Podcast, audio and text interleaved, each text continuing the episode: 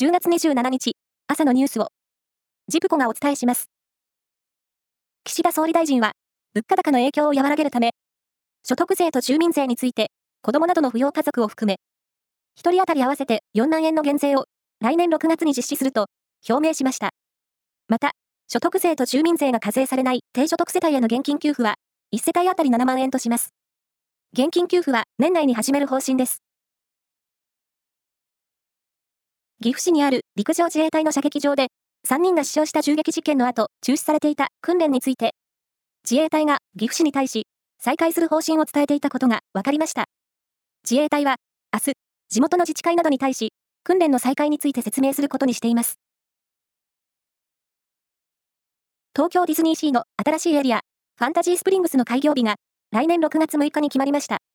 この新しいエリアは、アナと雪の女王やピーターパン、塔の上のラプンツェルの世界観を再現。入場には、ディズニーシーのチケット以外に、もう1枚入場パスが必要になります。今年の8月に起こったサッカー天皇杯の試合での浦和レッズのサポーターによる暴力行為をめぐる問題で、レッズは違反行為に対するクラブ独自の処分として、日本サッカー協会や J リーグが定めるガイドラインにはない永久入場禁止という新たな処分を設けたと発表しました。クラブとして処分の厳罰化を進めた形です。プロ野球のドラフト会議が昨日行われ、エネオスの渡来隆輝選手と国学院大学の竹内夏樹投手に、いずれも3球団が1位指名で競合し、渡来選手は中日も1位指名しましたが、抽選の結果、DNA が交渉権を獲得。竹内投手は、西武が交渉権を射止めました。